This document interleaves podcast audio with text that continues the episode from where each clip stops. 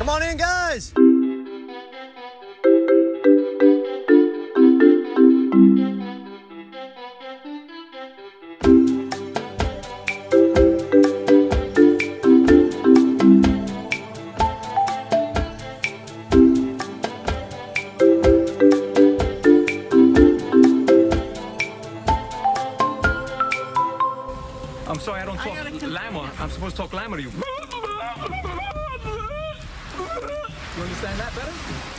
Welcome back to Talking Llama, everyone. Matt Hambidge here with Jared Sundin. Jared, how are we doing tonight? Doing great. It's always a good night when we're talking Survivor. Can't argue with that. We've got another five seasons to go over, round out the the bottom ten, and then we'll get into the the better, I guess, for what it lack of better word seasons. Not that these ones are bad necessarily, as we discussed kind of at the end of last episode. Even the bad seasons of Survivor are often still pretty good, at least to some degree. And we'll see if that trend continues here. I have to think they will, considering they're the higher rated seasons. But we'll just jump right into it. So, number 35, we have season three Africa, won by Ethan. Ethan Zahn or is it Zone? I actually don't know. Zahn, right? We'll we'll go with Zahn. Zahn works for me. This is my 33rd ranked season and Jared's 36th ranked season. This this was one of the first seasons I watched when I got into Survivor. So I started with Worlds Apart. That was just the one that was aired when I started watching live. And then I went back to the beginning or what was on Amazon Prime, which was season one. And then it skipped Australian Outback and went to season three. So there's a little bit, bit of nostalgia there for me because at the beginning of my Survivor journey, if you will. But man, this season as a whole did not do it for me. I mean, I like that they didn't go straight, you know, beach island area again. You know, they went from Borneo to the Australian outback to Africa, which is which was an interesting choice. But that part that threw me off big time. I mean, they had to build protection from lions, literal literal lions because they didn't want to get eaten during the night. I mean, as soon as that happened, I was I was like, this is hilarious because I know they're okay because they wouldn't air it otherwise. But my God, that's what you're that's where you're going for Survivor. I mean, for me, that was not getting off to a hot start. Sounds like a vacation. not Wow. my kind of trip. Yeah, well, hey, at least it's not cold, right? You never want to be cold on a vacation. That's true. Although I would be interested to see what a cold weather Survivor would look like. That'd be kinda fun. maybe one season, because I feel like there's a lot that would that could and would go wrong. They have to give them more shelter, obviously, but people have mentioned that before, and it's it's fun to think about. You know, in, in this extended off season, you know, other potential ways for a Survivor to to continue, but I might prefer cold over over the African desert. That I mean, they had to travel to like pretty far to get their water. Th- yeah, they had to And- walk uh, uh, good ways. and weren't they going through you know the water they were pulling weren't there to put it politely elephant droppings Yep, yep. yeah i mean survivor survivor i i wouldn't quit if i was on the show but based just off living conditions this would be the one i think that would make me consider it the most Yeah, a lot of these early ones were just absolutely brutal in terms of like the survival aspect. Um, obviously, season one, no one really knew what they were getting into, but Exactly. um, you know, Australian Outback being season two, I just remember fires and just all kinds of crazy stuff in Africa with fearing um, the wildlife, to put it nicely. And yeah, uh, I I don't know. I'm I guess it'd be nice to maybe have them mix it up every once in a while these days, but it's tough to complain about Fiji. so yeah the, the Um, visual aspect is such a a major factor that i feel like people don't always think about because it's just a given of the show obviously there's the behind the scenes stuff of the relationship they have with the Fijian government and commerce of tourism and all of that, the tax breaks and, and you know they employ a lot of locals on the on the crew.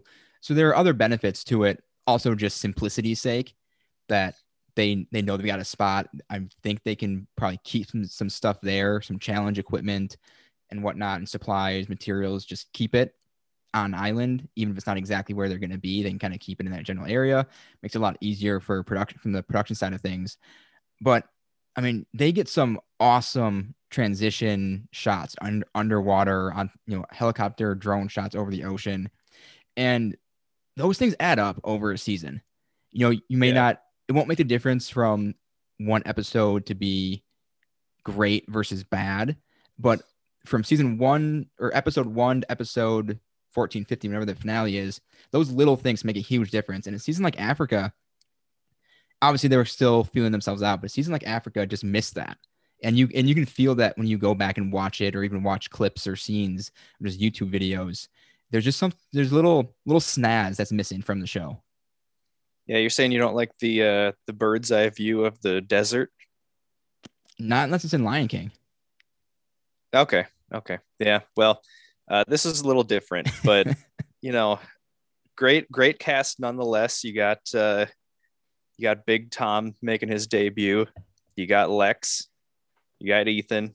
You know, few a few interesting characters in there, but um, yeah. I mean, all in all, location wise, uh, cast wise, not not the most entertaining season they've produced, but um a couple a couple interesting things um i think it, this was the first time that there was uh someone accused well no i guess australian outback um was uh was there like a granola bar incident or something Oh, I I think Australia was it was it jerky? I'm remembering jerky. oh yeah yeah yeah there's a granola bar in amazon i think um but anyway i think this i remember there being like a, a corn incident or something on uh on africa where someone was was stealing food um so yeah i remember that um and then the other thing that i remember and i i have no idea why this is what jumps out but it was frank and brandon's date um was that, was that the, movie one? Yeah, the drive-in movie date between two guys that just hated each other. So, I mean, even though they weren't they weren't on like the premiere uh, list of characters, I just started off with their, you know, a few few fun moments between people you may not remember too well. Um, that kept kept the season watchable, just like just like most Survivor seasons. and we'll get into an even better movie reward a little bit later tonight. one of the, one of the, my favorite moments of, of the series. But maybe the most notable thing about Africa is obviously only season three, a lot of time opportunity for firsts to happen. But this was the first tribe swap. Oh, yeah, yeah. It is just I sent mean, the, sent two people. You know, it wasn't the the Jeff Probst, everybody drop your buffs, big TV moment, but you know, got to start somewhere, and that kind of set the precedent. Yeah, and I remember also early on, I think there's a huge discrepancy between the two tribes. Um, like the there was one tribe was just I think it I have it here. It was uh, Samburu. It was just beyond dysfunctional. Um, and it was like a young versus old thing within the tribe, and you just had a lot of like bitterness and complaining of being lazy and just uh, yeah. I mean, kind of typical survivor stuff but um this one seemed a little i don't know a little less watchable than uh some of the conflicts that we've seen Yeah, it it's not my favorite. Um, you know, if if I was watching with someone who was doing a, a, a rewatch or a watch for the first time and I was watching with them, well, actually there's no season I would skip, but Africa would wouldn't be on the on the mind there to as to potentially miss out on. But yeah but yeah, I mean Ethan, obviously after Winners at War, I think most fans have an even greater appreciation for him than they may have for sure the first time. I mean, Yep. just the the person he is after what he's gone through. I mean, my, my goodness, he's he's an inspiration in in multiple ways, and there there were signs of of that kind of person here in Africa. So as a person, he, I thought he was a he's a he's a great guy. I don't think that's that's something you can argue. As a player, I thought he was fine. You know, played a good social game, pretty good in challenges, but he wasn't exactly dynamic. And Yeah. you know, it miss, he missed out on on that on that personality. Obviously, you can't guarantee the winner's going to have a big personality, and if they're not, you know, funny or super engaging or loud and boisterous in their in their confessionals, you can't really edit around that. You can pick and choose the best moments, leave out the kind of dull ones, but you know, they they can make the character be whatever they want, but they need some, something to work with. Yeah, and I'm I definitely agree. Um, not that we're gonna get too much into his second season um on this episode, but I even in All Stars, I remember he just wasn't all that engaging for me. And um it's just weird that like obviously some people you can see that personality just in the confessionals and stuff. Um you can be like, wow, this is really an incredible person. But um, like you were saying with Ethan, it didn't didn't always come through until like after his time on the show. And Mm-hmm. that's kind of where we saw uh like what Ethan was really made of. And um yeah, definitely gives you more of a respect for what he did out there too in Africa. Absolutely, no, no, no doubting that. Um, unless you got anything else to add, should we move on to our second chance players for the season? Yeah, I think I think that's good for me. I don't um yeah, I don't remember really anything else noteworthy that I want to talk about. Um I know there's another there's another pick a number scenario at uh at the final tribal council in this one too. So classic staple of a uh kind of meh um jury, but Speaking of don't know. that, as I've been so I've been rewatching sporadic seasons. I'm not able to rewatch everything in full. Just we kind of started this kind of hey, let's do this. Okay, we're doing it. So we have time to get every season under my belt again. So I'm rewatching. I'll watch. I think close to two thirds when it's all said and done. But one of the things that I'm realizing is that final tribal might be my least favorite part of any season. Just just as a whole really because what I'm and maybe it's just the ones that I'm watching and I'm, I'm kind of watching in in order of when we'll be discussing them. So I'm still on I'm kind of in the mid tier now where I'm at.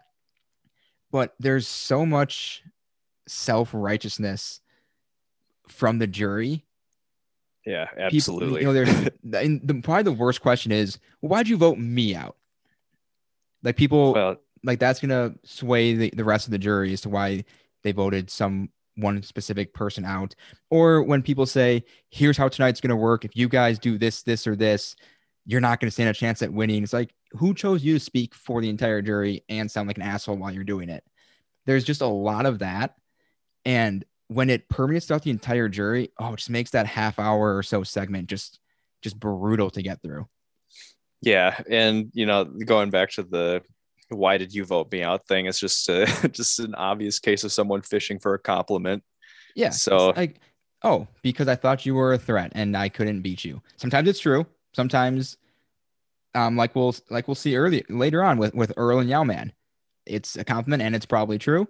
And then there's the cases like Todd and Jean-Robert where Todd knew what to say just to appease appease the guy. Yeah, and Jean-Robert was expecting it, and he was still just floored by it, how how great the compliment was. Yeah. So tribals, final tribals can be fun, but maybe maybe it's also because I'm watching seasons so fast. I mean, I'm I'm going through two or three a week. It seems like. It could be, but I think a, a lot I, of I the think it's probably just the the fact of you know the the worse or lower ranked seasons are probably gonna have not as good of a cast, which means they won't have as good of jury members. But maybe see see how that goes as we as we move on. But for my second chance for Africa, I've only got one. Someone we haven't even touched on yet. T Bird, Teresa Cooper. Love okay. I, love her. She she's she was one of my favorites on Africa, and she she's just a delight. There's really no other way to describe her. I love her. I'll I'll take her back anytime. yeah, and I'm not. Um, I think I've I've mentioned this, but I'm not super uh, in on all the behind the scenes stuff or following a ton of other Survivor podcasts. But I know that she plays a pretty big role on. Uh, Rob has a podcast, so yeah, that actually, be- that's one that I don't listen to, but but it's actually really cool. She'll she'll track down, in whatever her methods are, survivor players that people haven't heard from in a while, whether they've intentionally distanced themselves from the show or whatever the case may be, and she'll get a bunch of, you know, a bunch of popular players at least during the during their season, and she'll bring them on with you know her and Rob and, and talk and have a little interview. But yeah, so if that's something you're you're interested in, there's a lot of you know old school players and players you maybe haven't heard from in a while that that she talks to. But um, but yeah, Teresa Teresa T Bird, she's fantastic. Missed her not getting on the first second chance, but I'll I'll take her again any anytime she's asked and she says yes. yeah, that'd be fun. A lot of lot of relationships, I'm sure that uh, would come into play there too. Anyone else you'd add to that? No, I don't think so. Um, a lot of the players that I mentioned have already been on another season or two, so um, I think I'm I'm good with just T Bird. Okay. That'll bring us on to our 34th ranked season, 2008, season 17, staying in Africa, moving over to Gabon, won by my guy, Bob Crowley, who for me was pretty much a saving grace for this season. Another ugly setting, whereas Africa was maybe just barren and uninteresting. Gabon, I, I legit thought was just ugly, unappealing to look at again, you know, the visual aspect, something that you're staring at an hour a week for 15 weeks, it, it, it can wear on you a little bit. Yep. And this this is uh, I I remember there was an Exile Island theme here, and it was like you just went from one brown place to another brown place. Yep. Oh, and before I forget, this was my 32nd ranked season. Jared's 33rd. Yeah. So consensus uh bottom fourth. Not great, but as we said, they're all good. Yeah. So Bob, Bob's um, fake fake idol plays. Randy, depending how you feel about Randy, he either added a lot or took away a lot uh, from from the season. Hit his and and Crystal's rivalry was was great when she just yells his name when she just screams at him when she's voting him out. There's there's there's some good moments. Um, are you are you a Randy guy? Oh man. I I think yes. I I think so. But um really I mean he hasn't I, he hasn't made a super deep run um into either of his seasons, I don't think. I mean, I I guess I don't know what the technical finishing order of Gabon was, but it seemed like I mean he he made the jury right, but um yeah, I don't think he got anywhere near the final. I'll, I'll pull it up, but yeah, he, he was he was early jury, I believe. Yeah. but he So- he just so like obviously he, uh, he finished eighth. Okay. Yeah. Um it, it'd be nice to see him like really get into the final stages of the game and and see if his game would evolve um I guess past just being kind of uh kind of an instigator.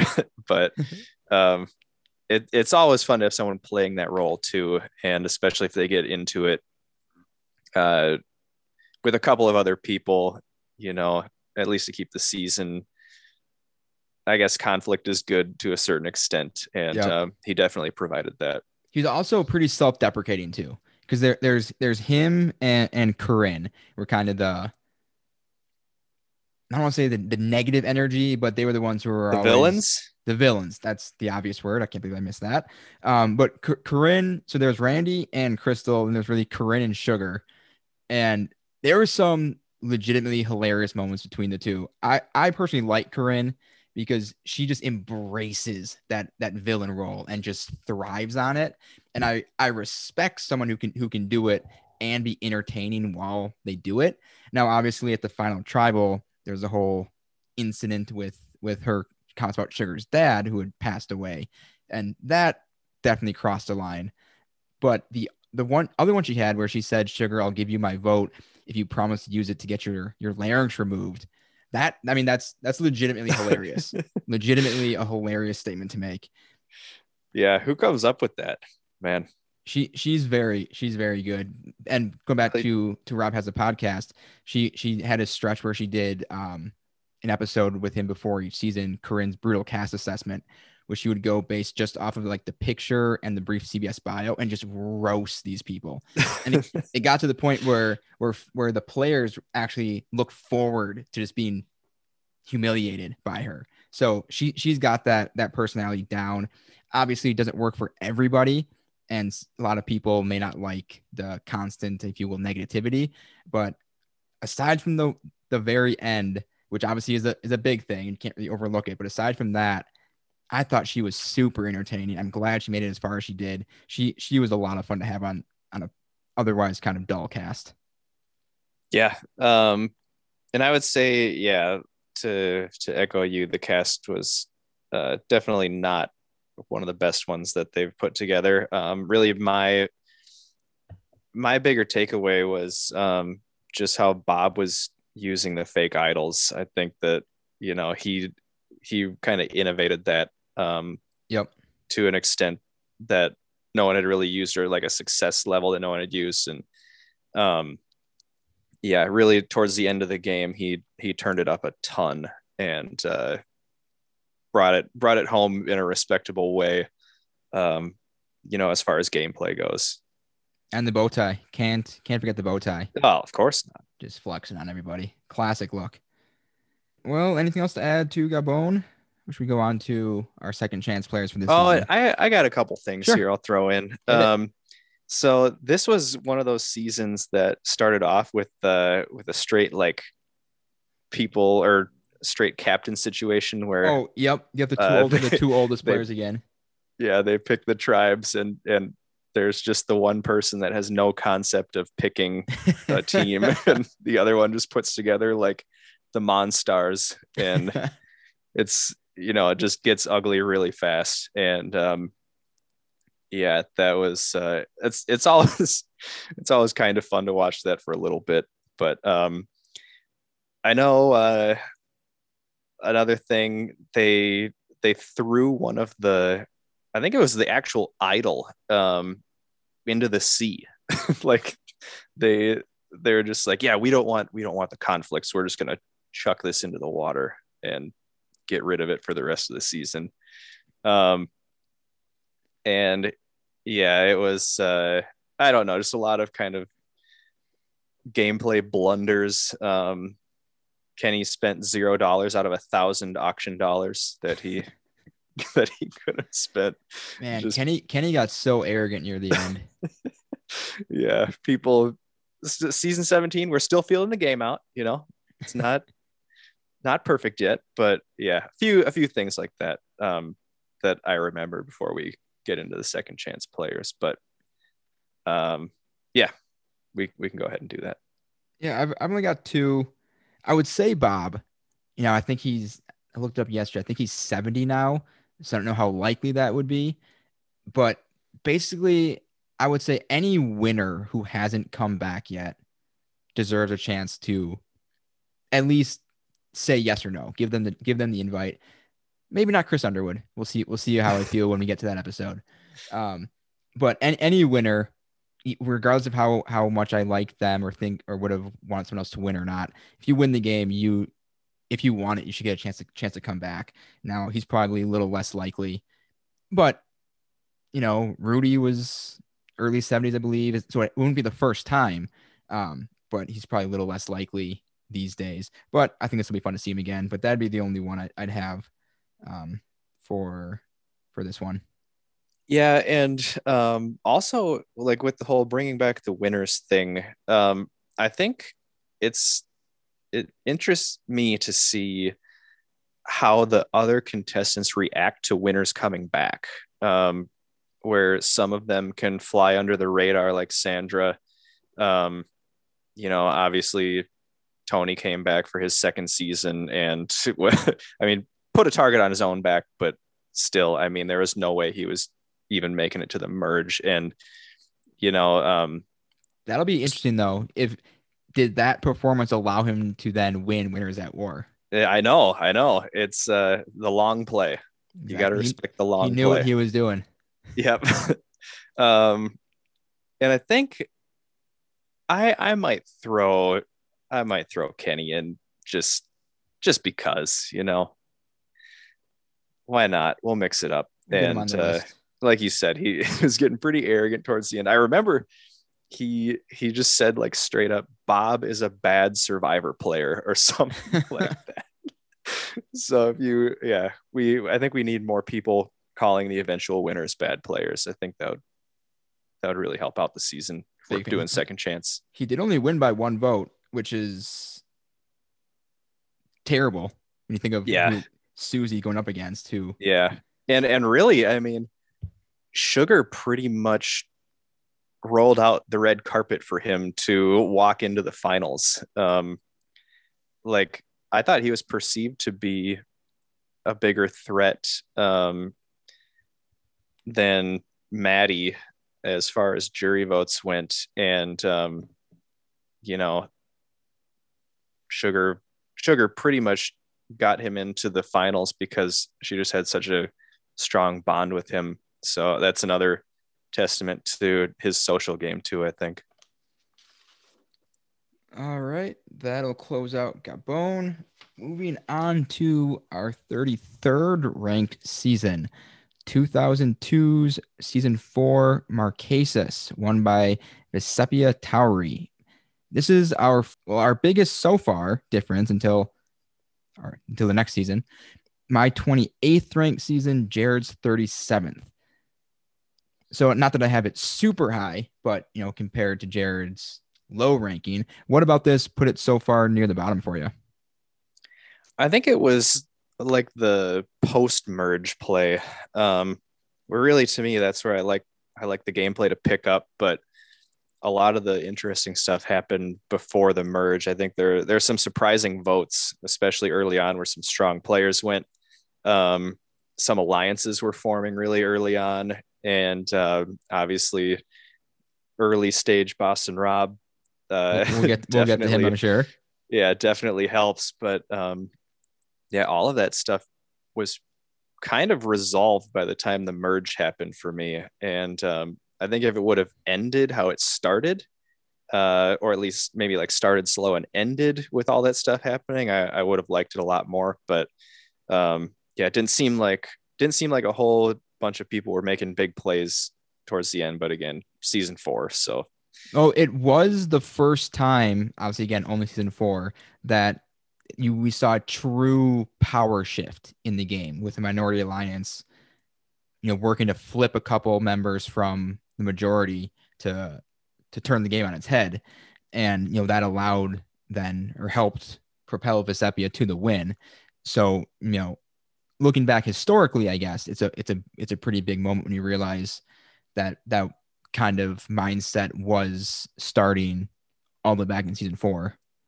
Yeah, yeah, more. Um, I guess I would call it more fluid gameplay, um, where it wasn't. Uh, it- seemed like early on, especially a lot of the members or cast members, like later in the season, had a good or bad kind of uh, like label on them. But for me, like Vecepia is one of the first ones that was like, wow, like what what kind of a game has she been playing? Like she's kind of flipped a little bit, but um like I can't really say she's done anything wrong and it turned out to work pretty well for her. But um yeah, I wouldn't I don't think any of the especially late in the season, I don't think any of the cast really um I, they they they didn't speak to me.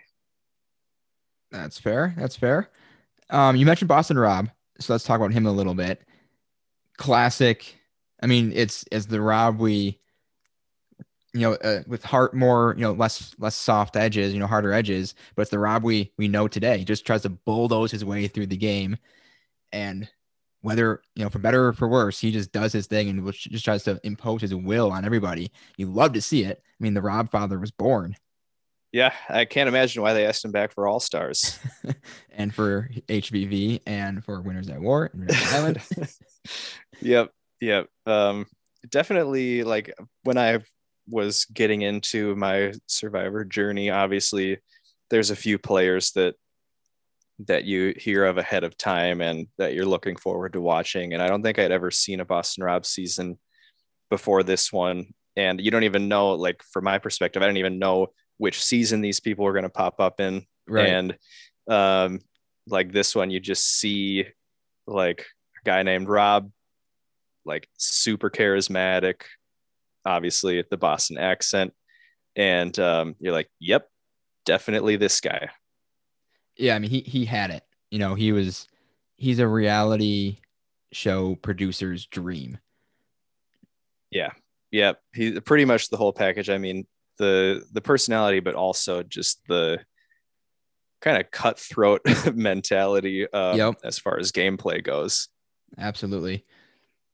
And for better or for worse, he didn't really change his strategy in going forward. Maybe refine pieces here and there, but I think that's that's probably not that we get into need to get into a big Boston Rob deep dive tonight, but I think that's probably his one or not his one his his big his bigger flaw in his game is that and obviously he's he's done very well, you know, one one final and a win. Then we'll get to Redemption Island and we'll see how we feel about that one. But you know, he won the game. And but he he in all all of his seasons he kind of did the same the same thing. And excuse me. And a lot a lot of players will adapt.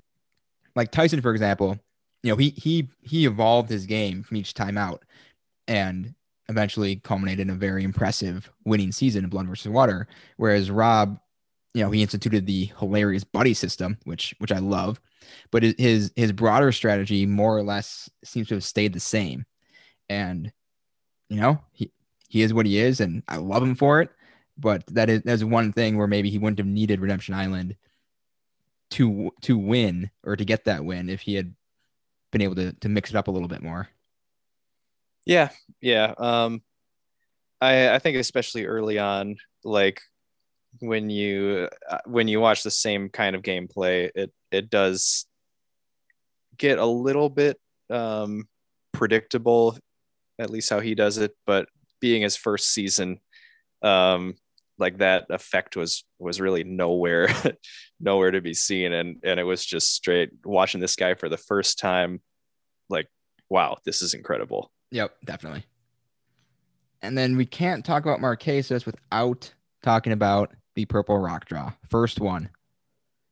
What do you think of just in broad terms, not necessarily this specific instance, but just going to rocks in general? Do you have any do you like it? Do you not like it? Do you get why people do it? Would you flip? Mm, I I get why people do it. Um, I think in certain situations it can be the right play. Definitely more so if it's like a six v six tie rather than a two v two tie. Uh, but I mean, yeah, if you can get the odds enough in your favor, where it would be pretty mathematically improbable that you would go home. Um, I might take those odds over a standard tribal council. So, um, yeah, I don't, I don't know. I'm depending on the situation, I can get on board with it, but I'd, I'd any later in the game, maybe even past the merge, ugh, it it'd be tough. It also depends, I feel like, who who you're going to rocks for. And because you'll hear that argument um, from season to season. Oh, well, I'm not going to go to, you know, why would I go to rocks for person X? And and that's probably the biggest thing, is or one of the bigger things, at least in my mind, is that who am I okay saving and putting my game on the line for? Where if it's if it's someone who who's in your alliance but you don't get along with or whatever it might be. Or if, if you know you're at the bottom of your alliance and you're and it, it will be to save somebody you perceive as you know higher ranked than you you know that those times it does make sense or could make sense to flip. And you got to live with the consequences of course. But you know if there's someone who who's been maybe berating you all season long you know it makes sense that you wouldn't go to go to rocks for that person. See, for me, I don't know if it if it really makes a huge difference for who I'm going to rocks for because the main goal is you're so set on just having numbers And if you're that set in your numbers, then I don't know if it really matters who you're going to rocks for. You're just hoping that it's not one of your people. Um, because obviously, you know, would you rather have you and someone you're really solid with in a minority alliance, or would you rather be, I guess, in a majority alliance with, I don't know, people that you feel less good about? It's it's tough to say, but um, yeah, I mean, in this particular case, I definitely would not have gone to rocks, and it's just like I, being as competitive as I am and playing, you know, a bunch of sports, like pretty much for my entire life, it just mm-hmm. like it seems like they didn't really have a competitive bone in their bodies if you're if you're going to rocks that late into the game. Yeah, it, it's always interesting when the rock discussion comes up, you know, to see different people's mindset going, going back to Tyson, you know, they drew rocks in in blood versus water and he was just dead set. Yeah, I'll go to rocks. Just just was a fact of the matter. And you see and you can kind of pinpoint and the show does it kind of does it for you, but you can always kind of pinpoint who's going to be the the target of who who each tribe will try to get to flip. I don't know if we've yeah. seen it before. Have we seen I don't think we have one person from each alliance flip and have it be a tie anyway. Because that's what no. I want to see. That's what I yeah, really want to see. Think, yeah, that, that would be hilarious. Happened. Yeah. I need I need the reaction shot of someone who flipped thinking they saved themselves and then seeing that somebody else flipped and then just seeing their reaction at, at tribal council. Yeah not maybe not even at tribal. It would just be like going back to camp and having to figure out what happened with everyone there. That'd be great. You know they're 40 seasons in. They've got hopefully another 40 seasons left in them it's got to happen. It has to happen at least once and i need it. I need it jared. Yep. Yep. Still time for new things. Always all right, second chance for Marquesas. I I've got Vecepia and Sean, Sean Rector, uh, Final Four, I believe. Oh, Charisma- yeah. charismatic guy. big, yeah. big fan of him. And and Vecepia, um, a lot of behind the scenes stuff. As you said, you're not as up to date on that, but that maybe she's hasn't been unfairly not given a chance again. But even without the all winners thing, I I think she deserves another shot to get out there and really show what show what she can do. Um, you know, it's always fun seeing these old school players come back and try to adapt to the, the so-called new school game, even if it's not an all returning players like the winners at war was, but you know, fans versus favorite type deal, something like that. But I'd love to see her come back. So her and Sean be my two. Yeah, I think that's a that's a good two. Um, I don't really see just scrolling through this. I don't really see anyone. Maybe John Carroll. He was uh, he was a wild ride. Um, if you remember the jellyfish incident. Um, yes, I don't know how you so, forget. so yeah, it, it, could be fun to have him back too. Um, but for sure, Sean would be a great time, and um, I think Vecepia actually in modern survivor using a similar strategy to the one she had i think could do pretty well. Um, mm-hmm. just because she was comfortable kind of moving back and forth and um, you know not not super concerned about like who she was going to upset and uh, just really playing the game for herself. Yeah absolutely. That, that would definitely benefit her in, in today's game. All right that'll close us out from Marquesas, and moving on to season our th- our season 32, 2007 season 14, Fiji, won by Earl Cole. Our first double digit split. This is my 37th ranked season and your 26th ranked season. Couple couple just quick notes here before we get into it. This was an odd one where it only had 19 castaways. There were 20.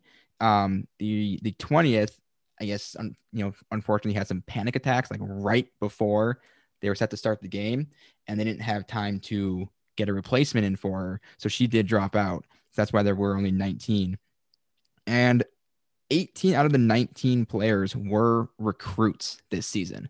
Only one actually applied to the show, and I think that shows. That's one reason why I'm down so low is there weren't many gamers here Um, you know, it was people who had never seen the show or or they got cast and then went and watched it. You know, they, they weren't not that you have to be a super fan to be on the show, but you kind of need to have a basic understanding of the game and or you can just be Earl and get cast and fly out. I think it was two days later. I think he got cast on Friday and flew out on on Sunday or Monday. So obviously that just blew my last point out of the water. But he's definitely the exception. I mean, he won the, he won in the first unanimous win in the show's in the show's run, and he played a great game. But I think he's he's he's the exception. But um, so again, kind of like me and Marquesas, you have it 26, not super high, but I'd say higher than most people are on Fiji. What about this one? Did it for you? Uh, well, I've I love Earl and Yau-Man. Uh, first off, so that was a big plus for me. But um, I do remember uh, some pretty big like innovations in gameplay. I know the um, the first time that they ever like tried to avoid voting for someone with an idol and just vote out someone like a lesser player. I think it was Edgardo, um, where you know it was pretty clear that uh, the majority alliance was going to be voting for one of three people, so they kind of guessed at who they would be targeting, and they just went for the person that nobody would suspect. And, yep, the first successful vote split.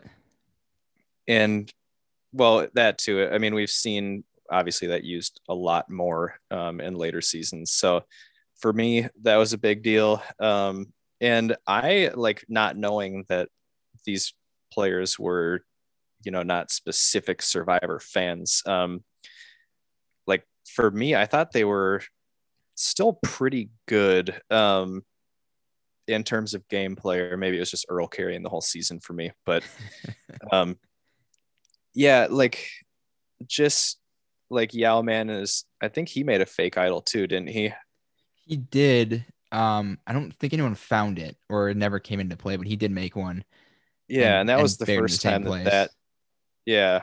Um so just like a lot of and and then plus, you know, the whole ending with like the deal that he made with Dreams for the car and there was just some some really big stuff that happened this season that I think has um had an effect on later seasons. So I, I mean, I thought it was solid. Um, I liked a decent amount of the cast members, but yeah, not not even in my top half, but still, uh, that's what kept it higher for me. It was just some of the innovations.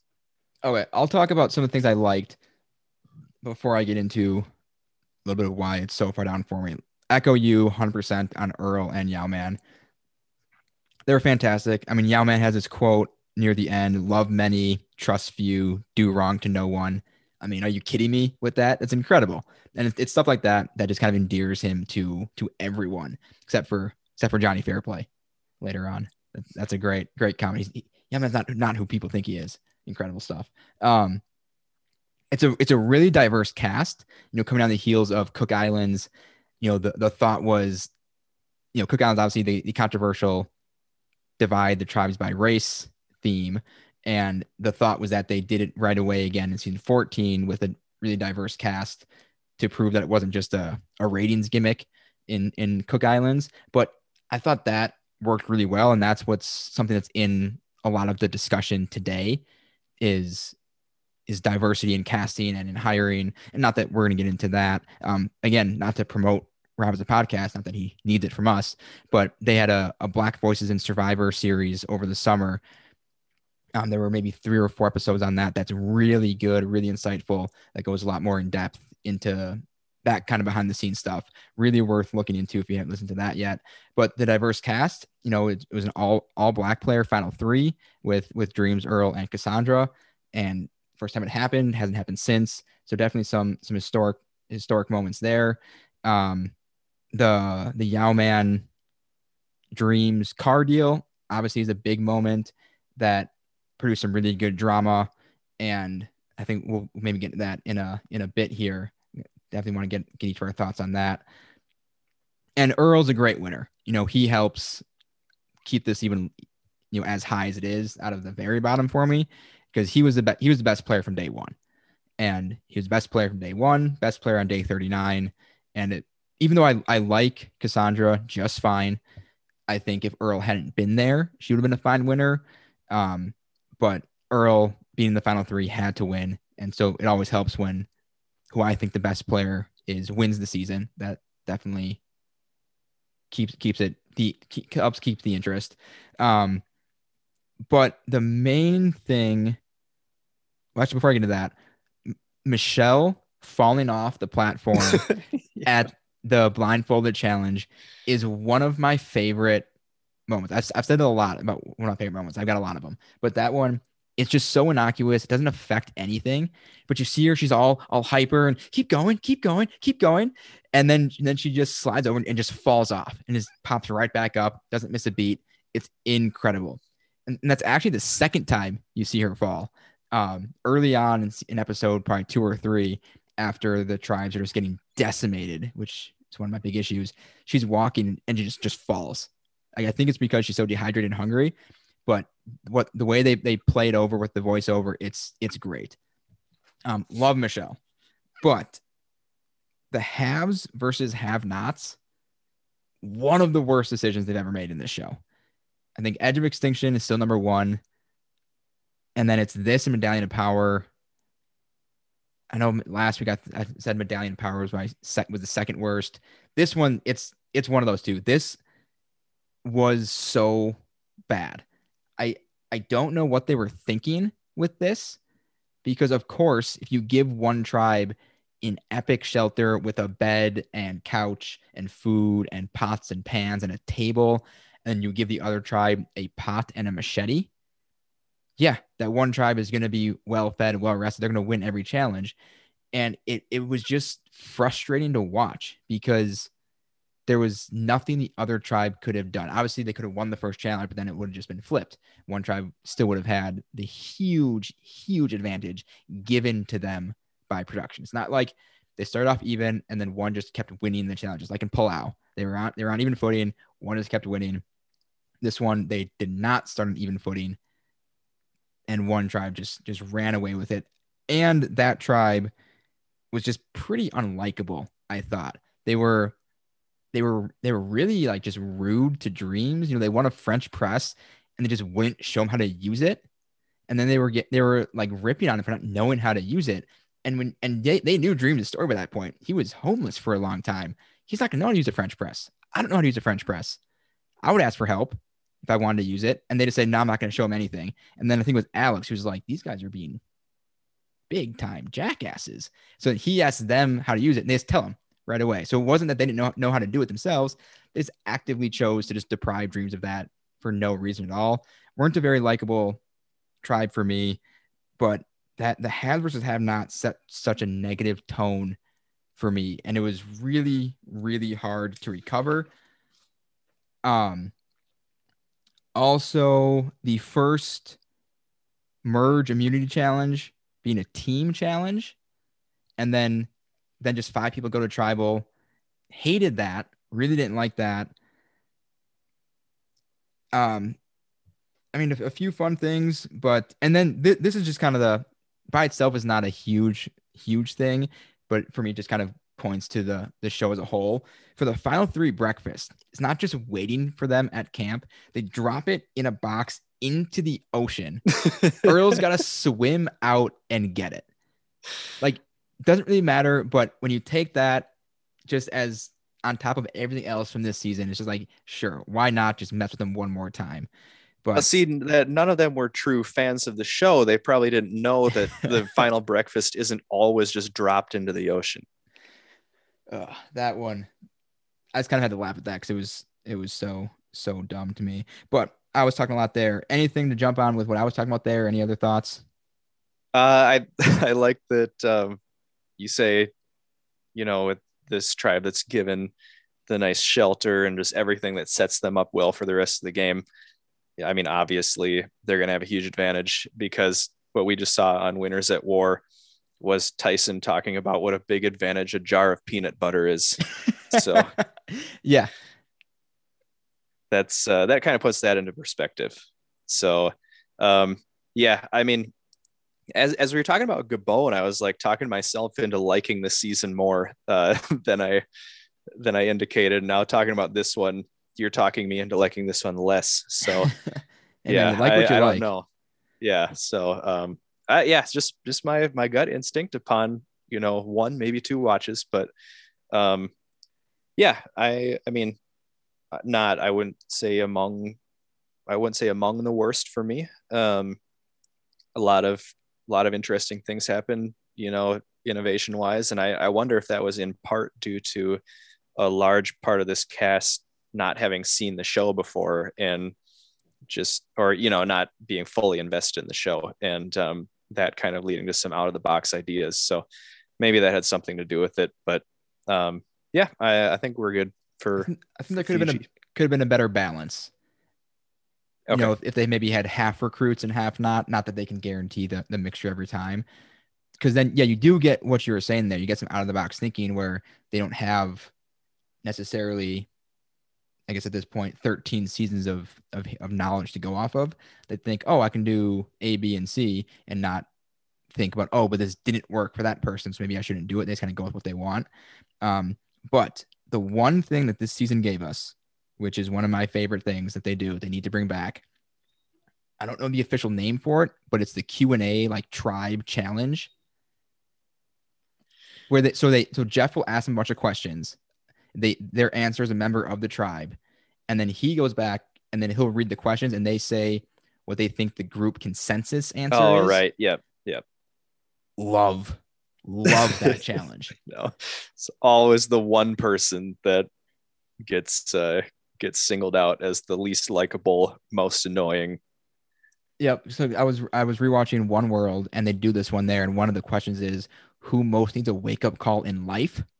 It's completely taking the game out of it, and and everybody it, it's Kat. Everybody answers Kat except for Kat.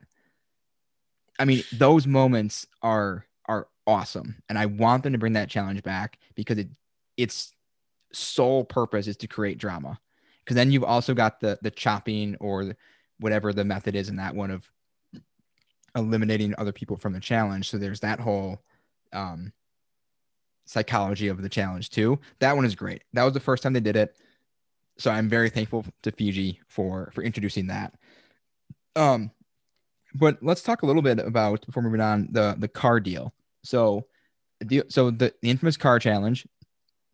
No one who's ever won the challenge has won the game, and Yau-Man wins the challenge, and he makes a deal with Dreams that if he gives him the car, which was a big, big old truck, that he'll give Dreams the car.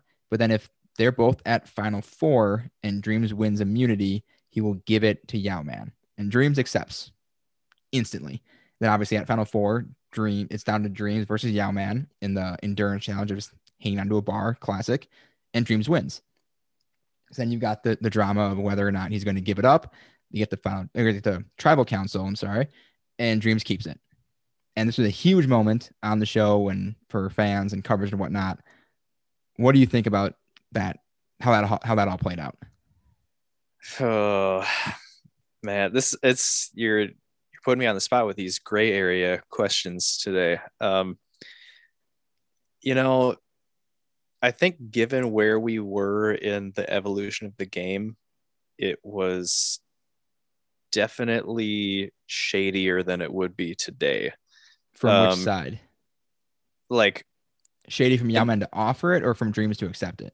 um i think for for dreams to accept it and not follow through early on in the series um it was a bit more shocking than like if it were happening or if it were to happen today where you know a lot of you make a lot of out of game or seemingly out of game decisions that you can leverage in the game um today but that was something we hadn't really seen back then Yeah, I think when I first watched it, so I've watched the season twice now. When I first watched it, I was kind of shocked that Dreams went back on on the agreement and thought he was definitely in the wrong. And then watching it again, and one of the benefits I've gotten from rewatching some of the seasons and just and then just in general watching the series is kind of being able to read into the edit a little bit and realizing that the person that they show you on screen probably isn't an accurate portrayal of the person and not even how they were on the island that so specifically for dreams, he, you know, the big thing that got mentioned a few times is he was he was homeless uh, for some time, very you know struggling a lot financially, and never had a car. That was kind of the big thing that got Yau-Man to offer him that.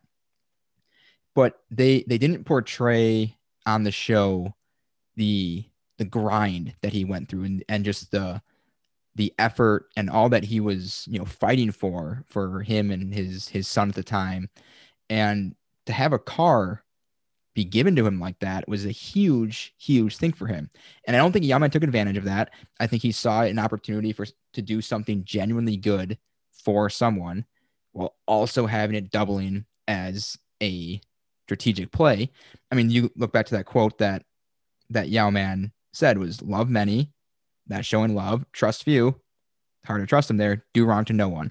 You know, I think that quote kind of, or that moment kind of embodies that quote um, to a T almost. And, and it's hard to fault dreams because, you know, he gets the car, Yau-Man kind of gives him the clears. Like, if you don't stay true to this, whatever, like you get the car, no hard feelings. He says it at final tribal. And then dreams, they find out that the final three, not a final two. Um, so that obviously changes things a little bit as well. And then he's got a shot at a million dollars, which for everyone would change their life, but especially someone someone in his in his particular position. And I think it was it's kind of unfair to judge him for for accepting and then going back on it because accepting he accepted right away. He doesn't really even think about it. And this this might go back to to the recruit thing too.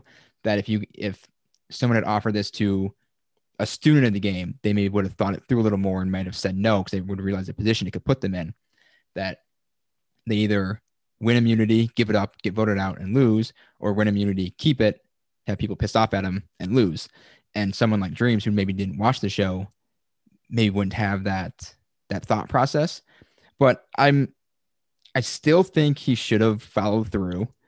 But I definitely have more understanding on his side of things in the or since the few years ago when I watched for the first time. Yeah, I think for me, like one of the one of the parts that makes me a little more understanding of it was how Yau-Man reacted to it. Um, where he really like he did not seem legitimately hurt by it, where he kind of knew when he was making the offer that it may or may not be paid back to him. And um, I I mean that gives you more of a look into I guess the dynamic of the deal um, that they made, where you know it wasn't he wasn't like shocked that dreams didn't follow through. Um, but I mean, what then? Let's say that you know Dreams accepts the car and then wins immunity and like doesn't bring Yau-Man with him. Um, then it's like, well, does the deal change once Dreams knows he wins immunity?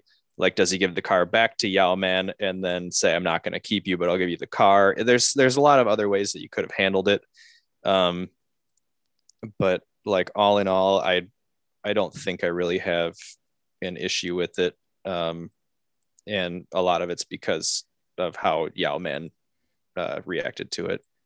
It's definitely an interesting talking point if if nothing else. Um one last that won't be much discussion on this, but just one thing I I discovered, or I think this was known, but I didn't know it until kind of doing some last minute read up on the season. If you remember, there was no loved ones visit this season, and do you know why that was? Do not know. During filming, there was a military coup in Fiji. They so while they were assured that their location, their production, everyone was safe, they didn't want to risk bringing more people onto the island in the middle of that. Oh my gosh. Yep. Yep. Well, that's uh that would that would explain that. I've got nothing else. That's just one, I guess, fun fact if you want to call it that. But um for even for such a low ranked season, for me, there's a fair amount of people I would like to see come back. Earl, obviously, I would take Dreams again. Um, yeah, I think he, I think he got a l- little bit of a shaft in the edit, and I think I'd like to see him get another shot at it. Um, Michelle, so much fun, super just just bubbly and positive and happy. Love to see her get another shot. I would I would take Rocky again. He, I know he definitely rubs a lot of people the wrong way, and the way he he treated Anthony and Anthony's vote out was, and throughout most of the season was not great. But when he was when he was in form, he was he was pretty entertaining. You know, fit right in with you know in a, in a Ben Affleck Matt Damon Boston movie was perfect. I would take Anthony again. Uh, Cassandra, I would say yes to. And I like Mookie. Mookie was kind, was kind of a dick at some points, but I liked I liked him enough. I I'd I'd put him on the on the master list as a as a second chancer. Okay. Um, yeah, I'll go. I mean, for sure, Earl. Um, just on my first run through all these seasons, he was one of my favorite players. Um, kind of slid down the list as he, you know, never returned. So you only have the one, the one season um, to go off of with him. But I would have him back for sure. Um, yeah, I'd like to see how Dreams goes about playing the game a second time. Uh, that could be good. And then um, for me, you said Rocky. I'd probably say no to Rocky just because he seemed to get really worn down by the game. And Mhm.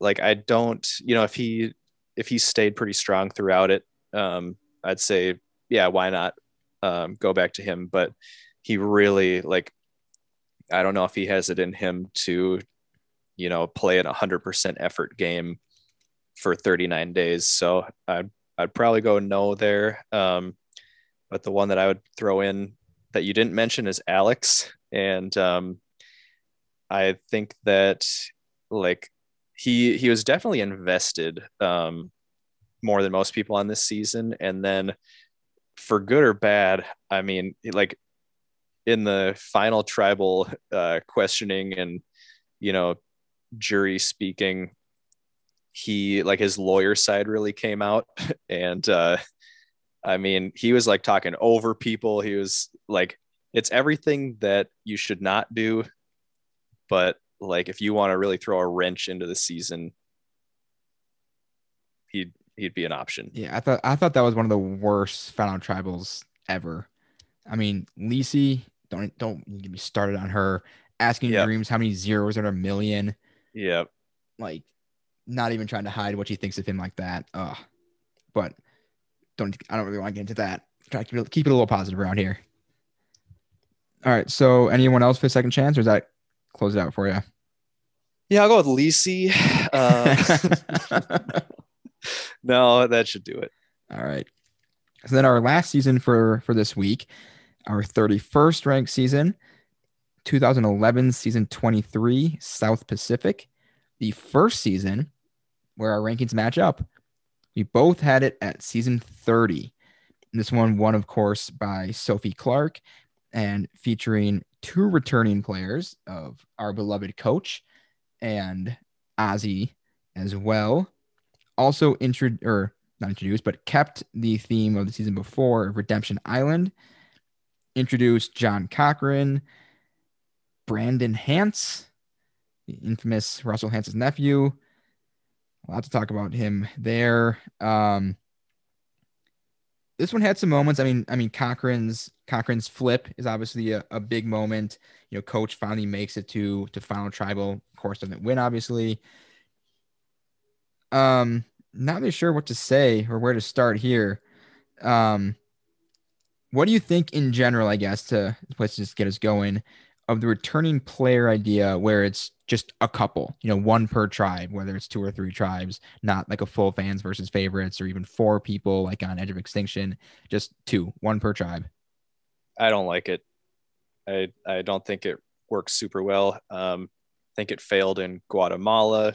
You know, like Redemption Island, the first season. Obviously, we were like they did it for the Russell versus Rob showdown. We never got that, and um, you know, I think uh, the season has to unfold in a really specific way in order for the two returning player um, gimmick to pay off. Yeah, yeah, I, I'd agree. On day one, I think this is kind of the mindset that the other players have. Christine voices the opinion of, oh, they're just temporary players, which fine. Don't say that. absolutely don't say that because you don't know how anyone else on your tribe is going to feel about them. Plus, you are you automatically make at least one enemy on your tribe at that moment. I mean, she she didn't hold anything back. She said what she wanted to say when she wanted to say it, and that's that's fun. I love when players are like that. But you got to have some sort of filter on you to to know that that's not something you should say out loud, not on day one at least. Yeah, and you have to hope that other people on your tribe are with you when you say that. It's not just that you have you have one less ally on your tribe. It's that what if half your tribe likes coach? then, yeah, like if, and what if do you had, do? if she had been on Redemption Island or and some and someone said that who ended up being on Rob's tribe, that, that whole tribe is in love with him. Minus Yeah. a couple who are just not fully infatuated with him. And she would have been gone day one just because just because she didn't like the person they were they were with. So that that's that was an interesting choice. Um Redemption Island. Mm, You know, we'll talk about that maybe more um when we get to that season. But what are your thoughts on that that gimmick or theme? Uh, I I don't hate it. Um, I'm kind of indifferent. I mean, it it just I wouldn't say it makes the game better or worse. It just makes it different. And um, you know, if you have two returning players, I think it's a safe option to make sure that you know you get a couple extra episodes out of one of them if they happen to go early. But um, you know, outside of that, as long as as long as everyone knows the rules ahead of time, it it doesn't really bother me. Um, just the idea, at least, of Redemption Island. Yeah, I'm I'm not a not a big fan. I like it better than the Edge because players are still being systematically eliminated. It's not just everyone goes and hangs out and then everyone's on the jury. Um, we'll get to that I think next week if I have the seasons right. Um, but I still don't like it. I think once you're voted out, you should be out of the game. Or the compromise for me would be ended at the merge or don't end it at the final six. It's just so late in the game. You know, final five, six, whenever they do it. It's so late in the game. And it, its impact is a little less on Redemption Island because they're still earning their way, you know, by defeating however many players they got to defeat, depending how long they're there.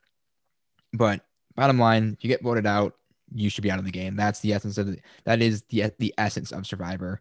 Um, but if they did a Redemption Island season, I wouldn't be happy about it, but I wouldn't necessarily complain like I would if they ever bring the Edge of Extinction back. Cool. I'll just add something too. Yeah. Um, for for this edition of Redemption Island, I liked it more because they actually started taking it like strategy wise into account. Um, I know that Ozzy set himself up to go there on purpose to take someone out and then come back into the game. And uh, when it's used like that, I I think it makes it, you know, much better, at least more the the risk is more paid off by the reward. So um yeah, I think like when you when you start using it as a long play or work it into your strategy, um yeah, why not? But if if it was up to me, if you're saying would you like a season with Redemption Island or without, I would say without. Agreed there. Um, then of course our boy John Cochran, day one, asked to be called Cochran because all the all the all time greats are called by their last name. That's And- bold. I mean, he ended up obviously winning his second season, so it, it worked out, and he was a great personality. But man, you're putting a lot of pressure on yourself for really no reason at all. I like that Jeff just goes with it too. Like he he requests to be called Cochran, and Jeff says something like, "Well, we'll see if you live up to it, Cochran." That was like the first time that he called him by his last name. for someone like Cochran, though, that had to be such just a thrill to, to hear Yep. that hear that voice by by Jeff Probst. Yep. Yeah, he was he was all in for that whole season, at least his his run on it. Um, making 100%. big big moves, taking his shirt off, running slow motion into the water. he he got to be a little much for me at times, but at the same time, you could tell he was coming out of his shell in a way that didn't look like he ever had before. And people do that, they don't necessarily know how to act or when to rein it in. So I liked it for him that he was really getting more comfortable with himself, but it did make for some awkward moments, which more power to him, but maybe could have made those scenes a little shorter.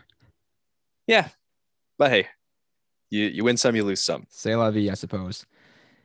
Might as well talk some some Brandon Hantz.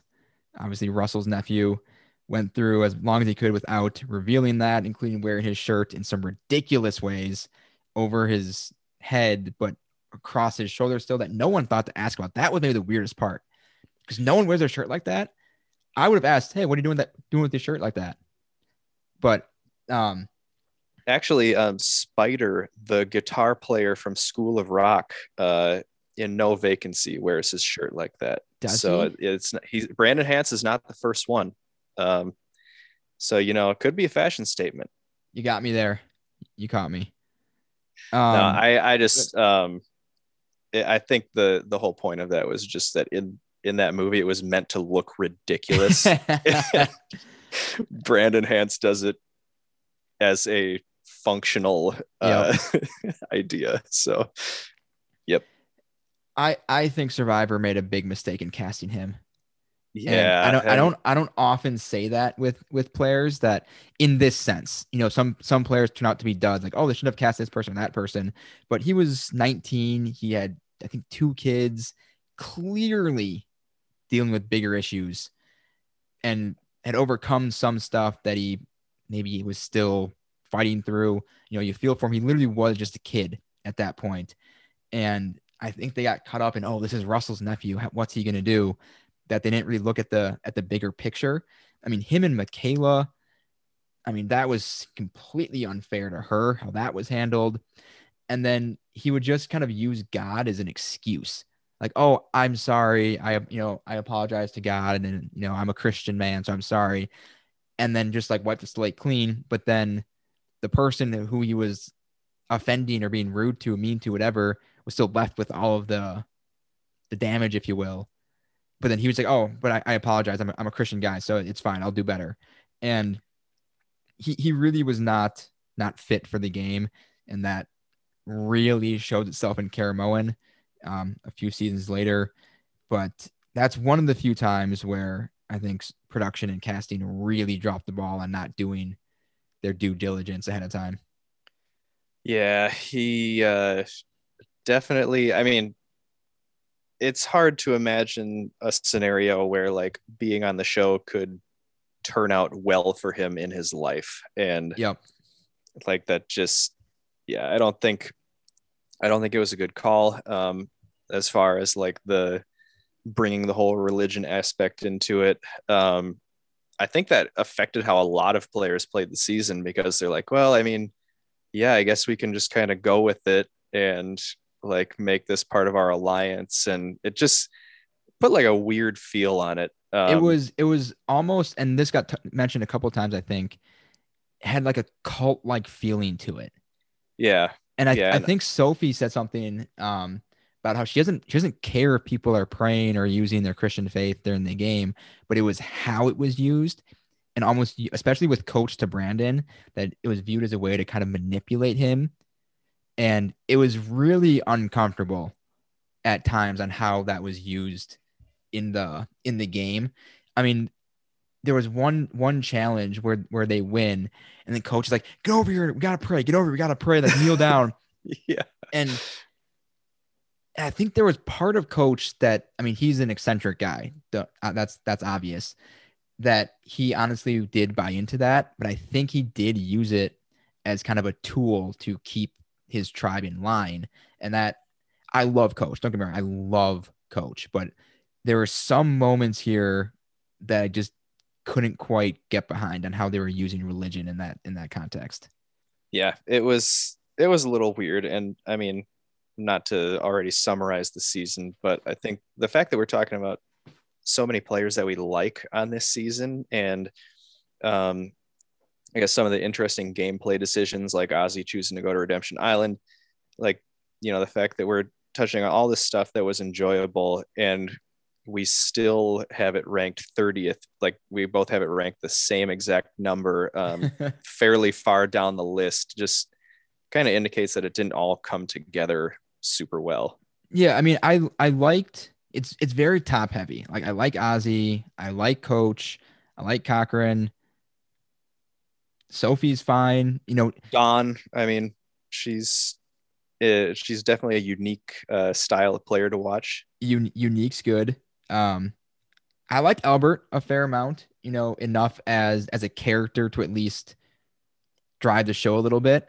Um, but they focus so much on coach and his journey that I think they sacrificed Sophie's game or showing her game where at least for me at the end of it it was like well why did she win over coach and win Yeah, so she came out of left field, or at least it seemed like that. yeah and and hearing her hearing her talk in some interviews and seeing her playing winners at war she's obviously a super smart person intelligent player knows what she's doing but survivor loves coach they were going to show him as much as they much as they could and it was to the detriment of sophie and you've got to find a way to get get your winner in the edit Yeah, I'm.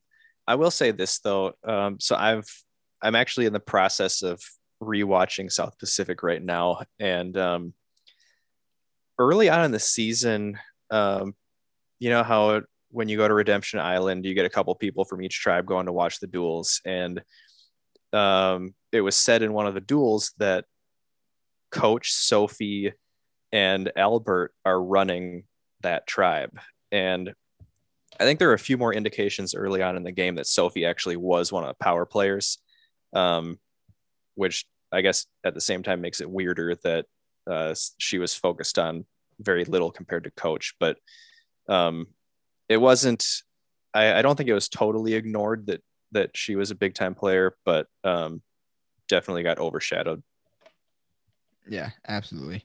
Um, and obviously, we alluded to this with the movie Reward in, in um, Africa. The infamous Jack and Jill reward. They they win the reward challenge. Uh, Coach's Tribe does, and the reward is is to get to see the upcoming Adam Sandler movie Jack and Jill, and everyone was super excited because Adam Sandler, and then it ends up being one of the worst movies of all time, and that's not even hyperbole. It's just reviled. But then you get just a fantastic coach soundbite. Jack and Jill loved it. I love Adam Sandler. Personally, I'm a fan. It was good because it was funny, but at the same time, there was a message, and the message was, "Hey, family comes first. It's it's just pandering to the camera. I mean, you gotta love it. I mean, it was just like um, Karishma and and Applebee's that he knows. You know, he's a veteran by this point. He knows what's gonna get get the airtime, and I I wanted I don't know they wouldn't have aired this as a confessional, but I wanted someone to say, "Yo, that movie sucked." I love Adam Sandler, but that movie was straight garbage because it is. It's terrible. It's terrible is maybe even being kind. It's it it's awful, and it's just so funny that that's the movie that they settled on. Oh, it's it's so good. One of the all time quotes in Survivor.